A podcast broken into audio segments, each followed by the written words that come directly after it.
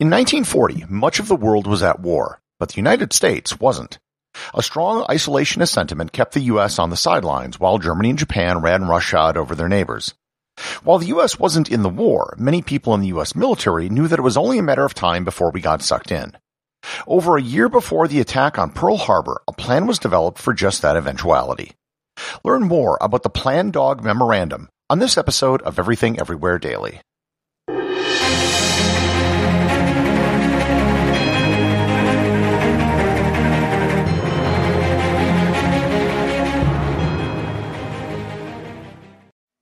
This episode is sponsored by ButcherBox.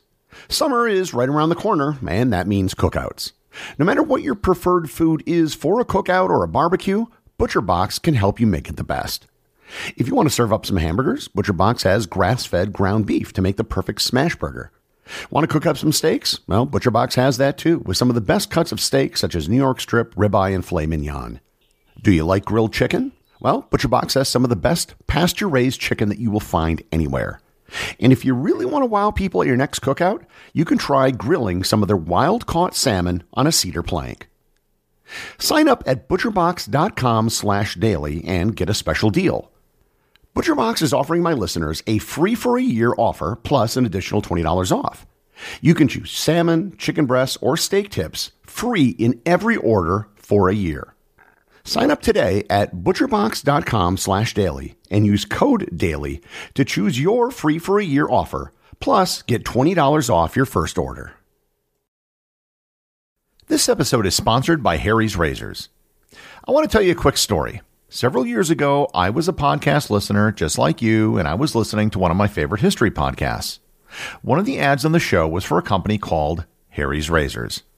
I was extremely dissatisfied with the razors I was using at the time, so I figured I'd give these Harry's razors a try. And it was a great decision, and I have been a customer of Harry's razors ever since.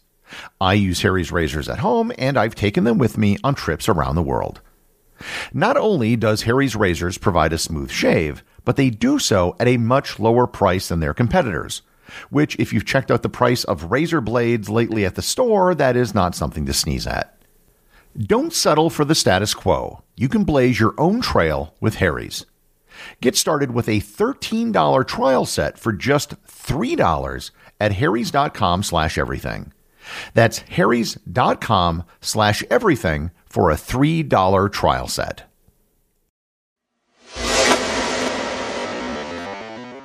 Prior to the Second World War, one of the major principles of the United States, which was seldom violated and never seriously questioned, was the principle of neutrality. It actually dated back to George Washington's farewell address, when he warned the country to steer clear of making alliances with European powers. The European continent had, for centuries, been one of almost nonstop warfare. Washington knew that no matter who he allied with, it would wind up with the U.S. getting caught up in a war in Europe. So for 150 years, that was the underlying foreign policy of the United States. We did fight a war with Spain, which was a European power, but it wasn't a war in Europe per se. The principle was violated for the first time in the First World War, but soon after the war ended, the US treated it as a temporary aberration and went back to their policy of neutrality.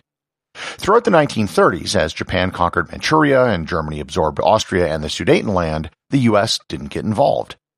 When Germany invaded Poland in 1939 and France in 1940, the U.S. stood by the sidelines not wanting to get involved in another major war overseas.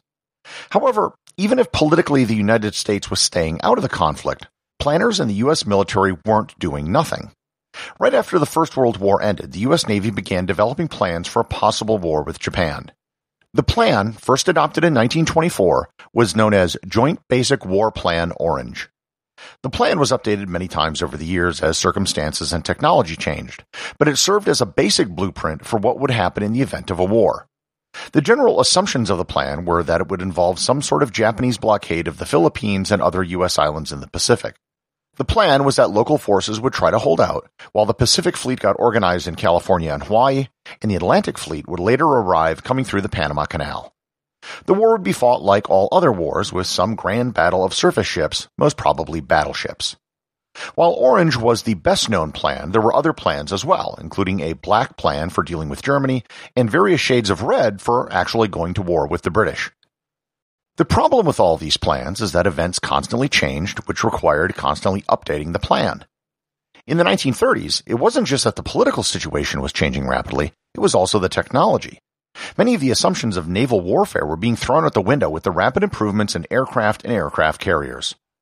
When war broke out in Europe, planners began to realize that the one-on-one wars that they had been planning previously might not be the most probable scenario. They began seriously considering the possibility of a two-front war one in Asia and one in Europe. So in 1939, all the color plans were thrown out and five new plans were developed to cover all of the contingencies that were developing at that moment. They became known as the Rainbow Plans. Rainbow Plan 1 was basically a plan to fight a defensive war in the Western Hemisphere as far as 10 degrees latitude south. This plan assumed that the United States had no allies. Rainbow Plan 2 was the same scenario as Rainbow Plan 1, but with allies such as the French and British. Rainbow Plan 3 was a modification of the original Orange Plan, but securing Rainbow Plan 1 first and then engaging the Japanese in the Pacific. Rainbow Plan 4 was an extension of Rainbow Plan 1, but covered the entire Western Hemisphere. And Rainbow Plan 5 assumed the protection of Rainbow Plan 1, but then working with the French and British in North Africa and Europe. The Rainbow plans were approved in March of 1939. However, there was a whole lot that happened after March 1939. As war broke out, possible outcomes became much clearer. In May of 1940, France was taken off the table as a potential ally when they were overrun by Germany. It was in this light that a modification of the Rainbow Plans was drawn up in a memorandum written by the Chief of the U.S. Naval Operations, Admiral Harold Stark. In it, Stark outlined four possible scenarios in which the United States might join the war which was now raging in both Europe and Asia. Scenario A was war with Japan where the United States had no allies. Scenario B was war with Japan where the United States would be allied with either the British or the Dutch East Indies. Scenario C was war with Japan where Japan is aided by Germany and Italy and the US may or may not have allies.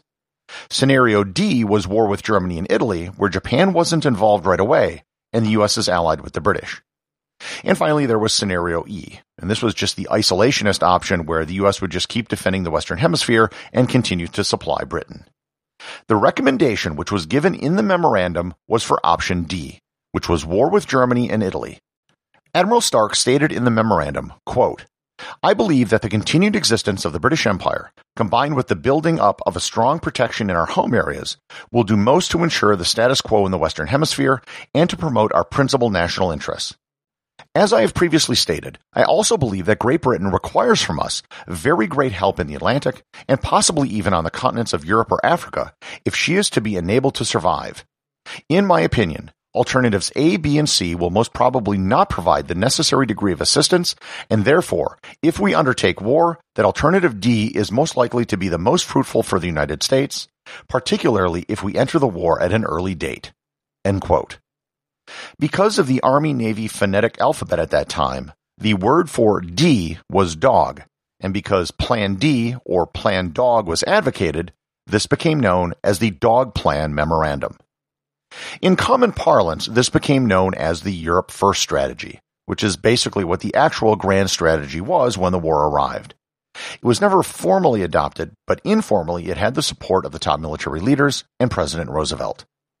I'll be honest, I've often wondered why America adopted a Europe first strategy when it was Japan that got them into the war. And the more research I've done, the more the strategy seems to make sense. First, in 1940, the Soviet Union still wasn't in the war. They were not quite allies with Germany, but not quite enemies either. It wasn't until Germany turned on the Soviets that they became allies of necessity, but that couldn't have been planned for in 1940. The second was just the political reality of dealing with Churchill. The UK was on the ropes and really, really wanted the US to join the war effort. After Pearl Harbor, Churchill flew to Washington just two weeks later to ensure the Americans were on board with the Europe First strategy. Last and most importantly, it just made strategic sense. If the British had gone down in defeat, then everything would have become much more difficult. If the US focused on Japan first, there was a very real risk at the time that the UK might not be around to be an ally once the US turned its attention to Europe.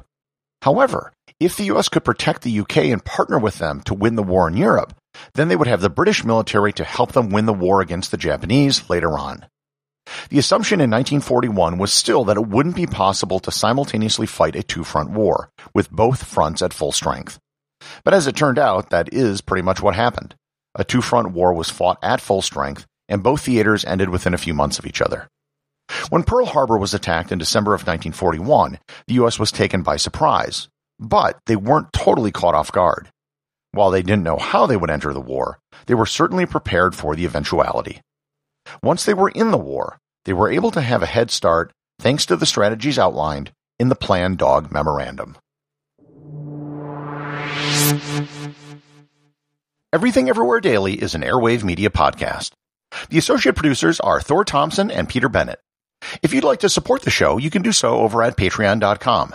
And remember, if you leave a review or send in a question, you too can have it read on the show.